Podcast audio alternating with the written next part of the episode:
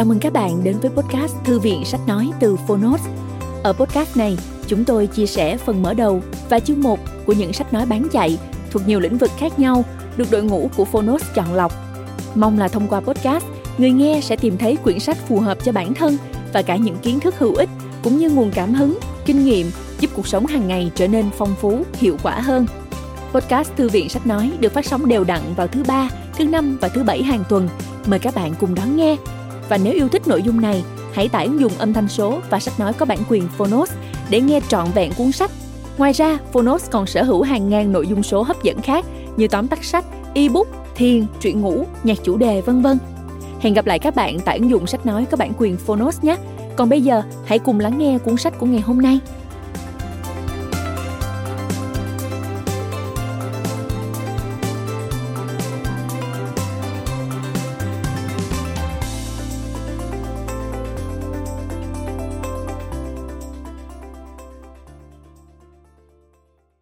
Bạn đang nghe từ Phonos.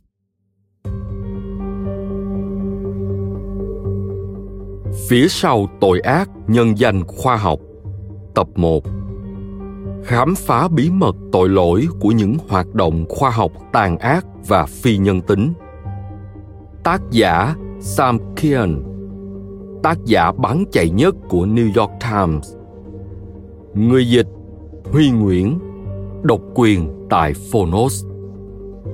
Phiên bản sách nói được chuyển thể từ sách in theo hợp tác bản quyền giữa Phonos với công ty trách nhiệm hữu hạn văn hóa và truyền thông 1980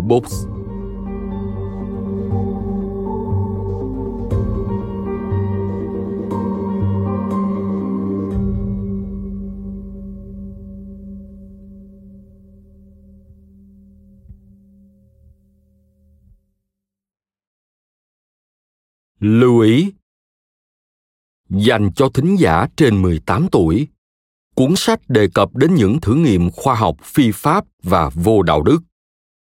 Thính giả nên cân nhắc trước khi nghe. Hầu hết mọi người đều cho rằng chính trí tuệ mới tạo nên một nhà khoa học vĩ đại. Họ đã lầm. Nhân cách mới đúng. Theo Albert Einstein tôi chỉ có thể nói rằng rất nhiều hành động bị coi là trái pháp luật. Nhưng nếu một người nổi tiếng muốn thực hiện một thí nghiệm khoa học, thì luật lại nhắm mắt làm ngơ. Theo thomas rivers. Lời mở đầu. Di sản của cleopatra.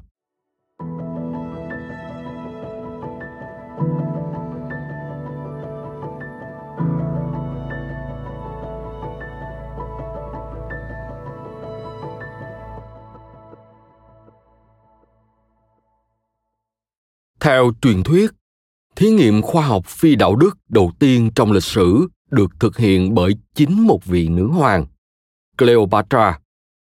Vào một thời điểm nào đó trong thời gian trị vì của bà, từ năm 51 đến năm 30 trước công nguyên, giữa các học giả Ai Cập đã dấy nên một câu hỏi, đó là thời điểm sớm nhất để biết đứa bé vẫn còn ở trong bụng mẹ là trai hay gái là khi nào? Không ai biết câu trả lời. Vì vậy, cleopatra đã triệu tập một số hầu gái để thực hiện một kế hoạch quái ác. Đây không phải là bước tấn công đầu tiên của vị nữ hoàng này vào ngành khoa học y tế. Theo các nguồn tư liệu cổ đại và các sử gia hiện đại cũng ủng hộ điều này. Cleopatra rất quan tâm đến công việc của các thầy thuốc trong triều đại của mình bà cũng phát minh ra một phương pháp chữa hói đầu gây nhiều tranh cãi. Một hỗn hợp bột nhão bao gồm chuột thui và răng ngựa đốt cháy, được trộn với mỡ gấu, tủy hưu, vỏ cây sậy và mật ong. Sau đó xoa bóp vào da đầu cho đến khi mọc tóc. Đáng ngại hơn, nhà sử học hy lạp plutarch ghi chép lại rằng cleopatra đã thử nghiệm chất độc trên các tù nhân. Bà bắt đầu với cồn thuốc và hóa chất, có lẽ có nguồn gốc từ thực vật, và dần chuyển sang các loài động vật có nọc độc. Bà ấy thậm chí còn cho các con thú có nọc độc cắn xé lẫn nhau, hào hứng chờ đợi xem con nào sẽ chiến thắng. Kiến thức này có ích khi cleopatra tự kết liễu cuộc đời mình bằng cách để một con rắn màu cắn vào ngực. Điều mà bà ấy cho là một cái chết tương đối không đau đớn. Vượt qua cả sự tàn độc của việc đầu độc các tù nhân, thí nghiệm của bà ấy với các bào thai đã vượt ngưỡng của một hành động đồi bại. Chúng ta không biết được nguồn gốc nội ám ảnh của cleopatra ở thí nghiệm này. Tại sao bà ấy lại quan tâm đến câu trả lời đến vậy? Nhưng bất cứ khi nào một trong những người hầu gái bị kết án tử hình, một điều dường như rất phổ biến, nữ hoàng sẽ xử lý cô ta theo cùng một quy trình. Đầu tiên, trong trường hợp người hầu gái đã mang thai, bà ấy buộc người hầu gái phải nuốt một trong những chất độc mà bà ấy biết, một loại huyết thanh hủy diệt có tác dụng tẩy rửa tử cung.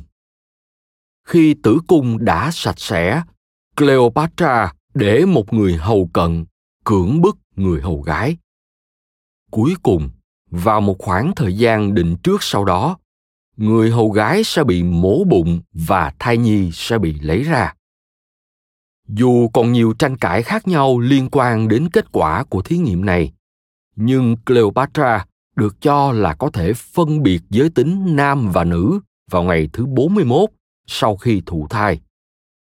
Do đó, chứng tỏ rằng sự khác biệt về giới tính đã bắt đầu từ rất sớm. Nói chung, bà ấy coi cuộc thử nghiệm là một thành công. Giờ đây, thông tin lịch sử duy nhất đề cập đến thí nghiệm kinh dị này chỉ được tìm thấy trong kinh Talmud.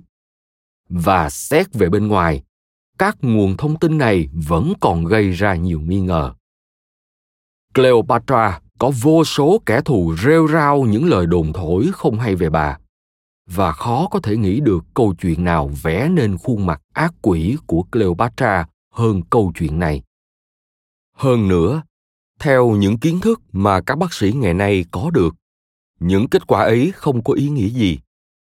Sáu tuần sau khi thụ thai bào thai có mắt mũi và ngón út nhưng chúng chỉ dài chưa đầy một cm và không có bộ phận sinh dục khiến chúng ta không thể phân biệt được nam hay nữ bộ phận sinh dục hình thành trong tuần thứ 9 khi thai nhi dài khoảng 5 cm. Vì vậy, ngay cả khi gạt bỏ vấn đề đồn thổi sang một bên thì việc cleopatra có thực sự thực hiện thí nghiệm này hay không vẫn còn bỏ ngỏ bất chấp tính xác thực của câu chuyện rất nhiều thế hệ vẫn tin vào nó. Điều này cho thấy một thông tin rất quan trọng. Cleopatra đầy quyền lực nhưng bị ghét bỏ. Và sự sống động đến mức ghê rợn của câu chuyện này đã thu hút trí tưởng tượng của mọi người. Chúng ta luôn nghĩ bạo chúa thường làm những điều kinh hoàng. Nhưng trên tất cả, câu chuyện này vẫn có phần nào đó là sự thật ẩn trong nó là một nguyên mẫu nào đó, một thứ gì đó sâu sắc và đáng sợ có thể nhận ra ngay sau đó. Một kẻ nào đó đã đưa mọi thứ đi quá xa và để cho những ám ảnh điều khiển con người họ. Kẻ mà giờ đây chúng ta vẫn gọi là một nhà khoa học điên. Sự điên rồ của một nhà khoa học điên có phần lập dị họ không lẩm bẩm những thứ vô nghĩa hay ép bạn nghe về những âm mưu kỳ lạ. Ngược lại, họ suy nghĩ khá logic.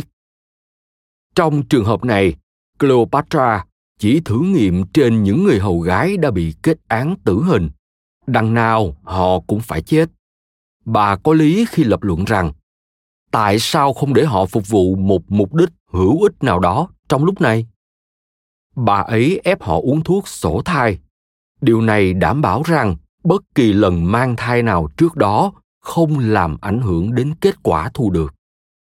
Sau đó, bà ấy ghi lại chính xác ngày thủ tinh của vụ cưỡng hiếp để xác định tuổi thai.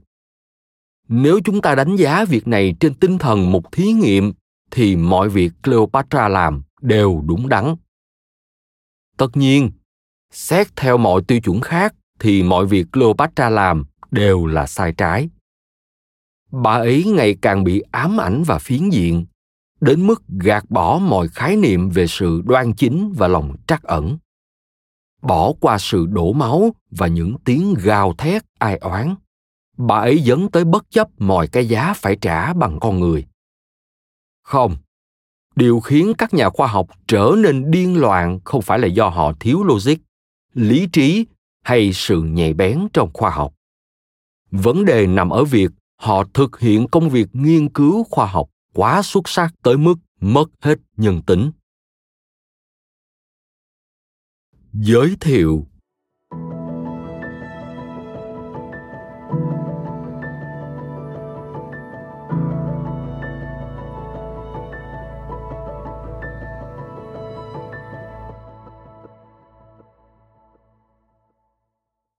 Trong xã hội của chúng ta các nhà khoa học thường là người tốt. Họ điềm tĩnh và thông minh, lý trí và sáng suốt. Bình tĩnh phân tích thế giới xung quanh chúng ta. Nhưng như câu chuyện về cleopatra cho thấy, đôi khi nỗi ám ảnh đeo bám họ. Họ xới tung mọi thứ và biến những thứ vốn là một mục tiêu cao quý thành một thứ gì đó đen tối. Với sự ám ảnh ấy, kiến thức không phải là tất cả nó là thứ duy nhất. Cuốn sách này khám phá động lực thôi thúc mọi người vượt qua ranh giới và thực hiện tội ác cũng như những hành vi sai trái nhân danh khoa học. Mỗi chương viết về một hành vi phạm tội khác nhau. Lừa đảo, giết người, phá hoại, gián điệp, trộm mộ và hơn thế nữa. Một chuyến tham quan toàn diện thế giới tội phạm phải thừa nhận rằng, một số câu chuyện trong cuốn sách này rất thú vị. Ai lại không thích một câu chuyện về cướp biển hay một cuộc trả thù hấp dẫn? Tuy nhiên, nhiều câu chuyện khác vẫn khiến chúng ta cảm thấy lúng túng trong nhiều thế kỷ về sau. Và dù một vài vụ việc trong số này từng trở thành tin hot trên rất nhiều tờ báo, nhưng nhiều câu chuyện đã bị lãng quên trong lịch sử hoặc phai nhạt dần theo thời gian, bất chấp tính chất giật gân của chúng. Cuốn sách này làm sống lại những câu chuyện như vậy, và mổ xẻ xem điều gì đã khiến một người phá vỡ những điều cấm kỵ cuối cùng. Trong những câu chuyện này tồn tại những chi tiết đáng ngạc nhiên cho chúng ta biết về cách thức vận hành của khoa học. Tất cả chúng ta đều biết quá trình khám phá thường diễn ra như thế nào ai đó quan sát một sự kiện gây tò mò trong tự nhiên hay trong đầu họ chợt lóe lên ý tưởng về cách thức, một số quá trình hay phân tử hoạt động. Sau đó, họ kiểm chứng giả thuyết bằng cách thực hiện thí nghiệm hoặc đi ra ngoài thực địa. Nếu may mắn, mọi thứ sẽ suôn sẻ. Thông thường, sự thất vọng luôn chồng chất. Các thí nghiệm thất bại, kinh phí cạn kiệt các đồng nghiệp bảo thủ từ chối chấp nhận một kết quả mới mẻ. Cuối cùng, sau nhiều kiên trì, với những bằng chứng quá rõ ràng không thể bỏ qua và phe đối lập đã tan rã, nhà khoa học trở về từ miền trí tuệ hoang dã và được ca tụng là tài giỏi.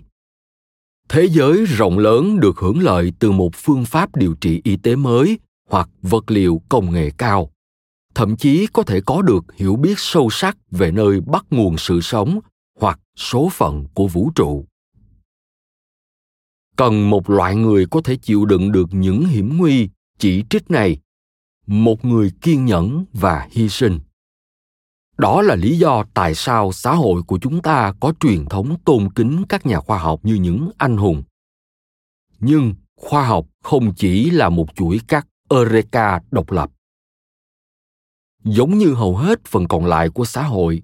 Gần đây, khoa học phải đối mặt với phán xét về mặt đạo đức và việc hiểu được thiện và ác trong khoa học, cũng như con đường từ cái này đến cái kia, là điều quan trọng hơn bao giờ hết. Khoa học có những tội lỗi riêng cần phải gánh chịu. Đáng ngạc nhiên hơn nữa là nhận thức cho rằng khoa học phi đạo đức thường là một thứ khoa học xấu xa rằng nghiên cứu không rõ ràng về mặt đạo đức, cũng thường không rõ ràng về mặt khoa học. Thoạt tiên, điều đó nghe có vẻ lạ lùng. Thực tế, mọi người thường lập luận rằng kiến thức không tốt cũng không xấu. Tốt, xấu nằm ở cách con người áp dụng chúng. Nhưng khoa học cũng là một hoạt động mang tính cộng đồng. Kết quả của nó cần được kiểm chứng xác minh và chấp nhận bởi những người khác. Con người là một thành tố không thể tách rời quá trình này, và như những câu chuyện trong cuốn sách này cho thấy, thứ khoa học phớt lờ mối quan tâm của con người hoặc chà đạp nhân quyền sẽ không bao giờ đạt được một kết quả tiềm năng. Thông thường, công việc như vậy làm gián đoạn cộng đồng khoa học và lãng phí thời gian cũng như năng lượng vào những cuộc xung đột tệ nhất. Nó làm xói mòn các quyền tự do văn hóa và chính trị cần thiết để khoa học có thể diễn ra. Làm hại và phản bội con người đồng nghĩa với làm hại và phản bội khoa học. Đó là lý do tại sao những câu chuyện này không chỉ là mối quan tâm về học thuật hay tiểu sử. Hiếm khi các nhân vật phản diện trong lĩnh vực khoa học xuất hiện với một hình thái đầy đủ như athena, sinh ra từ trán của thần zeus. Trong hầu hết các trường hợp, đạo đức bị xói mòn từ từ. Con người bước sang phía bên kia ranh giới bằng những bước chân đau đớn. Bằng cách hiểu những gì các nhà khoa học này đang làm và lý do tại sao họ cho rằng việc làm của bản thân là hợp lý. Chúng ta có thể phát hiện ra cùng một lập luận đáng ngờ trong nghiên cứu hiện đại và thậm chí có thể ngăn chặn các vấn đề phát sinh. Thật vậy, mổ xẻ những hành động đồi trụy mang lại cơ hội để học cách làm giảm bớt những xung động xấu và chuyển hướng mọi người đến những mục đích tốt đẹp hơn. Tương tự, nhiều câu chuyện ở đây cho thấy những động cơ tâm lý đằng sau những việc làm sai lệch này. Những tên tội phạm có đầu óc khoa học như thế nào họ khác với những kẻ phạm tội thông thường ở điểm nào và làm thế nào mà trí thông minh và kiến thức tiên tiến của họ về thế giới lại hỗ trợ và tiếp tay cho những hành vi sai trái. Chẳng hạn, chương 4, xem xét một vụ giết người giật gân ở Harvard. Trong đó, một giáo sư y khoa sử dụng kiến thức về giải phẫu học của mình để mổ xẻ và cắt rời các bộ phận của một ủy viên tại trường đại học. Và ông ấy trở thành cựu sinh viên Harvard thứ hai trong lịch sử bị xử tử vì một tội ác. Trong chương sau, chúng ta sẽ gặp người đàn ông suýt chút nữa trở thành người thứ ba trong lịch sử trường Harvard bị xử tử. Nhiều người cho rằng những người thông minh thường hiểu biết và có đạo đức hơn. Nhưng bằng chứng lại chỉ ra điều hoàn toàn ngược lại. Cuối cùng, các nhà khoa học biện minh cho tội lỗi của họ với chính bản thân và những người khác như thế nào các nhà tâm lý học đã thực sự xác định được một số thủ thuật mà các nhà nghiên cứu sử dụng để hợp lý hóa hành động và giảm thiểu cảm giác tội lỗi một cuốn sách nhập môn về chủ đề tại sao các nhà khoa học tài giỏi lại làm những điều xấu xa? Thứ nhất, các nhà khoa học có nhiều khả năng chà đạp lên các ranh giới đạo đức khi cảm thấy quá áp lực về việc phải đạt được mục tiêu của mình. Những kẻ vô lại trong giới khoa học cũng sử dụng các thuật ngữ để che đậy những việc làm của họ, thậm chí là đối với chính họ. Hoặc họ thực hiện một phép tính tinh thần phức tạp. Nhờ đó, những điều tốt họ đã làm trong quá khứ bằng cách nào đó có thể loại bỏ tác hại mà họ đang gây ra bây giờ. Các nhà khoa học dường như có xu hướng phiến diện. Một điều dễ thấy là họ luôn muốn có được trạng thái tập trung cao độ, và góc nhìn phiến diện là hệ quả của sự tập trung đó. Khi đắm mình vào nghiên cứu một số người không thể nhìn xa hơn nghiên cứu đó và đưa mọi thứ trong cuộc sống của mình vào quá trình theo đuổi mục tiêu bao gồm cả đạo đức. Trong những trường hợp thế này đạo đức hoặc sự đồi bại của một dự án nghiên cứu có thể không bao giờ xảy ra với họ. Chương 2 kể lại việc có bao nhiêu nhà khoa học tiên phong của châu Âu trong những năm 1600 và 1700, bao gồm những người vĩ đại như Isaac Newton và Carl Linnaeus đã lợi dụng hoạt động buôn bán nô lệ xuyên Đại Tây Dương để thu thập dữ liệu và mẫu vật từ những nơi xa xôi. Tuy nhiên, rất ít người trong số này từng đặt câu hỏi về sự liên quan của chính họ với chế độ nô lệ, miễn là các dữ liệu được liên tục cập nhật. Trong những trường hợp khác, đạo đức bị đảo lộn. So với chính trị, khoa học có vẻ thuần túy. Chỉ cần nghĩ về tất cả những điều khốn khổ mà khoa học đã giải phóng chúng ta tất cả những loại thuốc cứu sống con người và công nghệ tiết kiệm sức lao động. Các nhà khoa học rất tự hào về những thành tựu này. Nhưng vì thế một số người cũng dễ dàng rơi vào cái bẫy cho rằng khoa học là tốt đẹp và trong thế giới quan này, bất cứ điều gì thúc đẩy nghiên cứu khoa học cũng đều mang ý nghĩa tích cực. Khoa học trở thành giới hạn, sự biện minh về đạo đức của chính nó. Tương tự như vậy, các nhà khoa học mắc chứng ảo tưởng về sự cao cả thường mắc phải lỗi ngụy biện về mục tiêu cuối cùng. Họ tự thuyết phục bản thân rằng nghiên cứu của họ sẽ mở ra một điều không tưởng trong khoa học và niềm hạnh phúc của điều không tưởng đó sẽ thay thế theo nhiều cấp độ bất kỳ nỗi thống khổ nào mà họ đang gây ra trong một khoảng thời gian ngắn hạn. Chương 5 cho thấy quá trình Thomas Edison bị rơi vào cái bẫy như vậy. Tra tấn những con chó và ngựa bằng điện để chứng minh tính ưu việt của hệ thống tạo ra dòng điện ưa thích của ông. Tệ hại hơn nữa, chương 7 cho thấy quá trình nghiên cứu cách loại bỏ các căn bệnh lây truyền qua đường tình dục đôi khi sẽ khiến một số người mắc phải căn bệnh giang mai hoặc bệnh lậu để tìm kiếm kết quả. Trong cả hai trường hợp lý do rất rõ ràng. Hy sinh mọi thứ để có thể đạt được mục đích nhưng khi hy sinh đạo đức vì sự tiến bộ khoa học, chúng ta thường không nhận được kết quả nào cả. Ngoài những lời giải thích duy lý, còn có câu hỏi về điều gì khiến tội phạm khoa học trở nên dị thường? Khi những người bình thường vi phạm pháp luật, nguyên nhân là do tiền bạc, quyền lực hoặc một thứ gì đó bẩn thỉu. Chỉ có các nhà khoa học mới đi lừa đảo để có được dữ liệu để nâng cao hiểu biết của chúng ta về thế giới. Chắc chắn nhiều kẻ phạm tội được nêu chi tiết ở đây đều rất phức tạp và có nhiều động cơ. Con người vốn là một loài sinh vật hỗn độn. Tuy nhiên trên tất cả những tội ác này xuất phát từ động lực Faust về mưu cầu kiến thức. Ví dụ, vì xã hội cấm mổ xẻ cơ thể con người, nhiều nhà giải phẫu học vào những năm 1800 đã trả tiền cho những kẻ đào mộ để trộm xác về phục vụ nghiên cứu của họ. Làm những điều phi đạo đức là cách duy nhất để có được kiến thức mà họ thèm muốn. Một số nhà giải phẫu học thậm chí còn tự đi trộm mộ hoặc mua xác từ những kẻ sát nhân.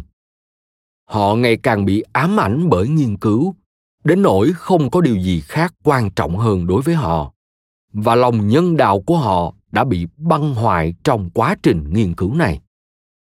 Đây không chỉ là những câu chuyện của quá khứ, là thứ phủ bụi thời gian và khiến các sinh viên phải rùng mình ghê sợ. Khoa học hiện đại vẫn duy trì sự tồn tại của chúng. Hãy xem xét quá trình nghiên cứu dựa trên chế độ nô lệ ở trên. Nhiều mẫu vật được thu thập thông qua hoạt động buôn bán nô lệ trở thành tâm điểm trong các bảo tàng nổi tiếng và vẫn được trưng bày trên kệ cho đến ngày nay. Những bảo tàng này sẽ không tồn tại nếu không có chế độ nô lệ. Điều đó có nghĩa khoa học và chế độ nô lệ vẫn còn gắn bó với nhau trong nhiều thế kỷ sau đó. Hoặc xem xét các thí nghiệm mà các bác sĩ đức quốc xã đã thực hiện trên các tù nhân trong thế chiến thứ hai. Chẳng hạn, họ ném mọi người vào thùng nước đá để nghiên cứu khả năng hà thân nhiệt. Đó là một việc làm mang rợ, thường làm tê liệt hoặc giết chết các nạn nhân. Nhưng trong một số trường hợp, đó là dữ liệu thực tế duy nhất mà chúng ta có được về cách thức hồi sinh con người trong những điều kiện khắc nghiệt thậm chí là cho đến tận ngày nay. Vì vậy, về mặt đạo đức, chúng ta nên làm gì? Quay đầu từ bỏ hay tiếp tục sử dụng dữ liệu? Kết quả nào có thể tôn vinh các nạn nhân? Cái ác có thể làm rung chuyển lĩnh vực khoa học trong khoảng thời gian rất lâu sau khi kẻ thực hiện hành vi đã chết. Ngoài khai thác quá khứ cuốn sách này đưa ra một số câu chuyện trong bối cảnh hiện đại. Trong ký ức của những người còn sống ngày nay, nó cũng gồm một phần phụ lục để xem xét đến tương lai hấp dẫn của tội phạm. Các nhà khoa học sẽ thực hiện những hành động đen tối nào trong nhiều thế kỷ tới? Trong một số trường hợp, giống như những tội ác sẽ xuất hiện khi chúng ta chiếm giữ sao hỏa và các hành tinh khác chúng ta có thể đoán trước điều gì sẽ xảy ra bằng cách xem xét những tội ác trong các chuyến thám hiểm vùng cực. Nơi mà cảnh quan ảm đạm và cuộc chiến sinh tồn trong tuyệt vọng đã khiến mọi người phát điên. Trong các trường hợp khác, thực sự chưa có tiền lệ. Những tội ác mới mà chúng ta có thể dự đoán khi tất cả đều có những người bạn đồng hành là robot có thể lập trình được bên trong ngôi nhà của mình. Hoặc khi công nghệ gen rẻ tiền tràn ngập thế giới. Nhìn chung, cuốn sách này kết hợp những câu chuyện kịch tính, khám phá khoa học cùng sự hồi hộp bất hợp pháp trong những câu chuyện tội phạm có thật. Những câu chuyện trải dài từ buổi bình minh của khoa học vào những năm 1600 đến những tội ác công nghệ cao sau này và chúng diễn ra khắp mọi nơi trên thế giới. Nếu thành thật với bản thân, chúng ta đều từng rơi vào hố sâu của sự ám ảnh trước đây hoặc bẻ cong các quy tắc để theo đuổi một thứ mà chúng ta thèm muốn. Nhưng ít người trong chúng ta băng hoại đạo đức hoàn toàn, như những kẻ tồi tệ trong cuốn sách phía sau tội ác nhân danh khoa học này. Chúng ta có xu hướng coi khoa học là tiến bộ, một động lực cho những điều tốt đẹp trên thế giới, và nó thường là như vậy. Chương 1 cướp biển.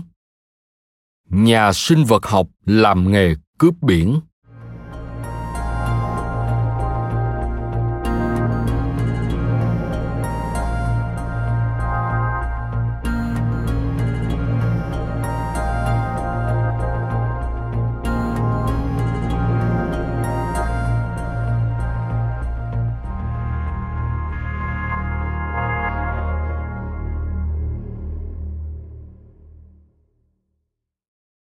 Khi thẩm phán đập búa, William Dampier gục đầu tỏ vẻ xấu hổ.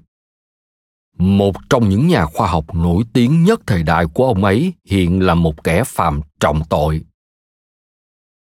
Đó là vào tháng 6 năm 1702. Và vì đây là một phiên tòa trong ngành hải quân nên tòa án xét xử trên bon tàu. Trong bầu không khí thấm đượm vị biển, mọi người đều biết rằng hầu hết các cáo buộc chống lại Dampier sẽ không có cơ hội thành hiện thực. Lời tố cáo về vụ giết người thiếu thuyết phục và các cáo buộc rằng ông ấy là một hoa tiêu không có năng lực thật nực cười. Ông ấy là hoa tiêu giỏi nhất từng tồn tại, một chuyên gia quốc tế về gió, dòng chảy và thời tiết. Nhưng khi phiên tòa diễn ra, Dampier người có mái tóc dài, lòa xòa và một vẻ ngoài đê tiện với đôi mắt lồi, cảm thấy rằng bằng một cách nào đó, tòa án quyết tâm trừng phạt ông ấy vì một điều gì đó. Và mọi việc đã diễn ra như vậy. Các thẩm phán kết tội ông ấy vì đã dùng gậy đâm một trung úy trong một chuyến đi gần đây. Và tuyên bố ông ấy không phải là người phù hợp để được bổ nhiệm làm chỉ huy của bất kỳ con tàu nào của hoàng gia. Ông ấy bị phạt 3 năm lương và bị sa thải khỏi lực lượng hải quân. Dampier loạn choạng rời khỏi con tàu nham nhở và hỏng hóc. Tại sao ông ấy lại sa sút đến vậy? Ông ấy là nhà tự nhiên học vĩ đại nhất trong thời đại của mình. Đến mức Charles Darwin sau này cũng tự nhận mình là học trò của người đàn ông này.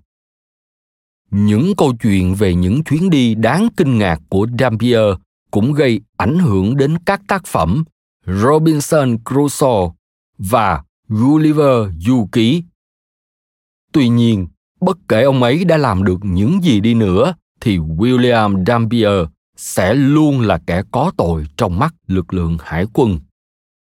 Ông ấy là một nhà khoa học và nhà hàng hải xuất sắc. Điều này không có gì phải nghi ngờ. Nhưng trong phần lớn cuộc đời, ông ấy cũng từng là một tên cướp biển. Mời bạn xem chân dung William Dampier được đính kèm trên ứng dụng.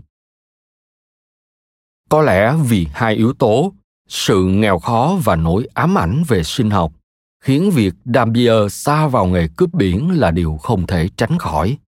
Ông ấy ra khơi sau khi mồ côi cha mẹ ở tuổi 14, ghé thăm Java và Newfoundland trước khi có khoảng thời gian không hạnh phúc trong hải quân. Cuối cùng, ông ấy lên đường đến vùng biển Caribbean vào tháng 4 năm 1674 ở tuổi 26. Sau một thời gian lên đên, ông ấy định cư ở vịnh Campeche thuộc miền đông Mexico và kiếm sống bằng nghề chặt gỗ huyết mộc. Một loại cây to lớn có phần lõi bên trong màu đỏ tươi. Dampier sau đó đã mô tả những người khai thác gỗ xung quanh mình là một đám lưu manh, sẵn sàng đấm đá và xả súng vào nhau liên tiếp trong ba hoặc bốn ngày. Chúng không bao giờ có thể tự giải quyết vấn đề dưới bất kỳ chính phủ dân sự nào mà vẫn tiếp tục sự ác độc của chúng. Dù có lẽ đã uống say nhưng dampier vẫn đi bộ đường dài giữa thiên nhiên ở campeche và xúc động khi nhìn thấy những sinh vật mà ông ấy vốn chỉ được nghe qua những câu chuyện cổ tích. Nhím và con lười chim ruồi và con tatu đối với một người yêu thích lịch sử tự nhiên đó là thiên đường. Những rắc rối của ông ấy bắt đầu vào tháng 6 năm 1676, vào một ngày đầu mùa hè tuyệt đẹp, khi được làm việc ngoài trời gần như là một đặc ân. Nhưng trong khi những người khai thác gỗ khác phơi mình dưới ánh nắng mặt trời, Dampier nhận thấy rằng gió đang chuyển hướng một cách kỳ lạ. Nó rít về phía nam rồi xoay về phía đông. Sau đó, những người khai thác gỗ nhận thấy rất nhiều những con chim nhỏ bé bay phía trên đầu. Những con chim này thường đi cùng tàu biển vào bờ, vì vậy, hầu hết các thuyền viên coi đây là một điềm lành, có thể một nguồn lợi phẩm nào đó đã đến. Nhưng trái với mọi người, Dampier lại cau mày. Cả đàn chim với đủ loại kích thước bay tán loạn như thể đang chạy trốn một cái gì đó. Điều kỳ lạ nhất là con lạch của địa phương. Lũ lụt thường xảy ra ở campeche. Mọi người thường bước trực tiếp từ giường xuống một vũng nước đầm lầy vào mỗi sáng. Nhưng ngày hôm đó con lạch chính bắt đầu rút hết nước một cách bí ẩn như thể bị hút bởi một cái ống hút khổng lồ cho đến khi gần như khô cạn ở giữa dòng. Hai ngày sau những điềm báo này, một dải mây đen quỷ dị như được phóng ra từ địa ngục cuồn cuộn xuất hiện trên bầu trời. Không ai trong số những người khai thác gỗ có thể tưởng tượng ra một cơn bão dữ dội như vậy trước đó. Những hạt mưa đâm vào da thịt như những con ong bắp cày khiến họ không thể quan sát. Và gió đánh sập từng túp lều cho đến khi chỉ còn sót lại một nơi trú ẩn cuối cùng. Những người đàn ông lão đảo đi qua bùn đất, bước về phía trước, hét lên để người khác có thể nghe thấy và cố gắng lên bờ để tới nơi trú ẩn cuối cùng, dựng bằng những cây cục gỗ và dây thừng buộc vào các gốc cây họ ướt đẫm toàn thân và run rẩy. Rồi sau đó co ro sát lại gần nhau trong hàng giờ đồng hồ, rơi vào trạng thái lo lắng, hỗn loạn. Con lạch khô đã đầy nước trở lại và nước tràn lên đám bùn đất xung quanh họ. Cây cối mọc um tùm khắp nơi, rễ của chúng bền vào nhau thành những mảng dày. Dampier và một số người khai thác gỗ khác đã chèo chiếc xuồng cuối cùng còn sót lại để đi đến vịnh và tìm thấy một bãi toàn cá chết trôi nổi khắp nơi. Trong số 8 con tàu neo đậu trong vịnh vài giờ trước đó, chỉ còn một chiếc duy nhất không bị cuốn ra biển. Những người khai thác gỗ đi xin thức ăn từ thủy thủ đoàn của con tàu sống sót, nhưng chỉ nhận lại được những thái độ lạnh lùng. Dampier nhớ lại. Chúng tôi không thể có được một chiếc bánh mì hay một ly rượu punch, chứ đừng nói đến một ly rượu rum. Những mô tả chân thật về cơn bão như một thước phim điện ảnh này là bản tường thuật chi tiết về mặt khí tượng học đầu tiên về một cơn bão và nó khởi đầu cho mối quan tâm về gió và thời tiết trong suốt cuộc đời ông ngay lập tức cơn bão đã định hướng lại toàn bộ cuộc đời ông. Tất cả các dụng cụ khai thác gỗ của ông rìu cưa, dao rựa đã bị cuốn trôi. Ông ấy không có tiền, không có công cụ, không có triển vọng kiếm tiền. Vì vậy, sau này, ông ấy ghi lại rằng, tôi buộc phải ra ngoài để kiếm sống. Đây chỉ là một cách nói giảm nói tránh. Ra ngoài ở đây có nghĩa là trở thành một tên cướp biển đánh thuê. Xin nói thêm, cuối những năm 1600 và đầu những năm 1700 là thời kỳ đỉnh cao của nạn cướp biển vì một lý do. Một số cuộc chiến tranh kéo dài ở châu Âu đã kết thúc trong khoảng thời gian này, có nghĩa là rất nhiều thủy thủ tài giỏi không có việc làm. Dù họ có thể gia nhập hải quân, nhưng nhiều người đã phản đối những quy định hà khắc ở đó cũng có quá nhiều của cải vận chuyển qua lại trên các đại dương, và việc quản lý các vùng biển rộng lớn là một điều khó khăn. Đến mức mọi người sẽ cảm thấy kỳ lạ nếu hải tặc không phát triển mạnh mẽ. Trở lại nội dung chính. Cướp biển đánh thuê khi đó là một lớp hải tặc khác biệt. Một số cướp biển được gọi là cướp biển tư nhân những kẻ được chính quyền địa phương cho phép hoạt động ngầm để quấy rối tàu thuyền của đối phương. Các cướp biển tư nhân người Anh thường tập trung vào các tàu Tây Ban Nha và nhiều ngôi nhà người Anh ở Caribbean được sở hữu nhiều đồ đạc từ lụa, thiết và những chiếc ghế chạm khắc kiểu dáng đẹp có nguồn gốc từ Barcelona hoặc Madrid. Do đó, cướp biển tư nhân được dung thứ nếu không muốn nói là được trân trọng. Cướp biển đánh thuê không được phép đột kích bất cứ con thuyền nào. Họ là những tên tội phạm đơn giản và chính quyền địa phương khinh bỉ họ hệt như kẻ thù họ. Đội cướp biển mà Dampier tham gia thậm chí còn nằm trong tầng lớp thấp kém hơn hầu hết các tầng lớp khác. Bởi thay vì đánh phá những con tàu xa xỉ, họ lại xông vào các trại nhỏ thảm hại ven biển cướp bóc của những người không khá giả hơn mình là mấy. Chúng tôi không biết chính xác Dampier đã làm gì trong những cuộc đột kích vì ông ấy bỏ qua hầu hết các chi tiết này trong cuốn nhật ký của mình. Có lẽ vì cảm thấy xấu hổ. Ông ấy cũng có thói quen khiến người khác bị phân tâm bởi lịch sử tự nhiên. Ví dụ, mô tả một cuộc tấn công vào Belarus ông ấy miêu tả hành vi giết chết hàng chục người bạn đồng hành chỉ bằng một vài từ và lướt qua ngay trước thực tế rằng cuộc đột kích chỉ là một việc làm vô giá trị. Người dân thị trấn đã bỏ chạy cùng những đồ vật có giá trị khi thấy những dấu hiệu đầu tiên của bọn cướp biển. Để lại một thị trấn không còn chút chiến lợi phẩm nào. Thay vào đó, dampier làm nổi bật khung cảnh hàng chục con vẹt bị bỏ lại trong lòng mà ông ấy và những người khác đưa lên tàu như một kho báu hợp pháp. Chúng có lông màu vàng và đỏ.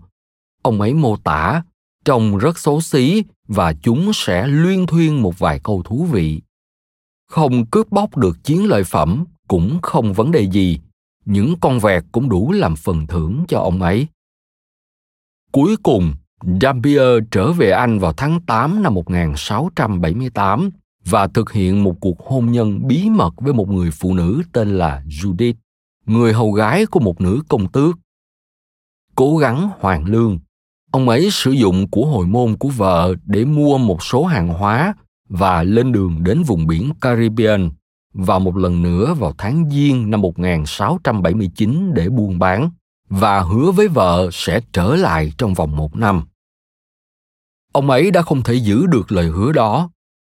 Vài tháng sau khi đến nơi, ông ấy đi cùng một số thủy thủ đến Nicaragua trong một chuyến đi buôn và thủy thủ đoàn dừng chân tại một thành phố ở Jamaica, nơi yêu thích của những người thuộc tầng lớp thấp kém.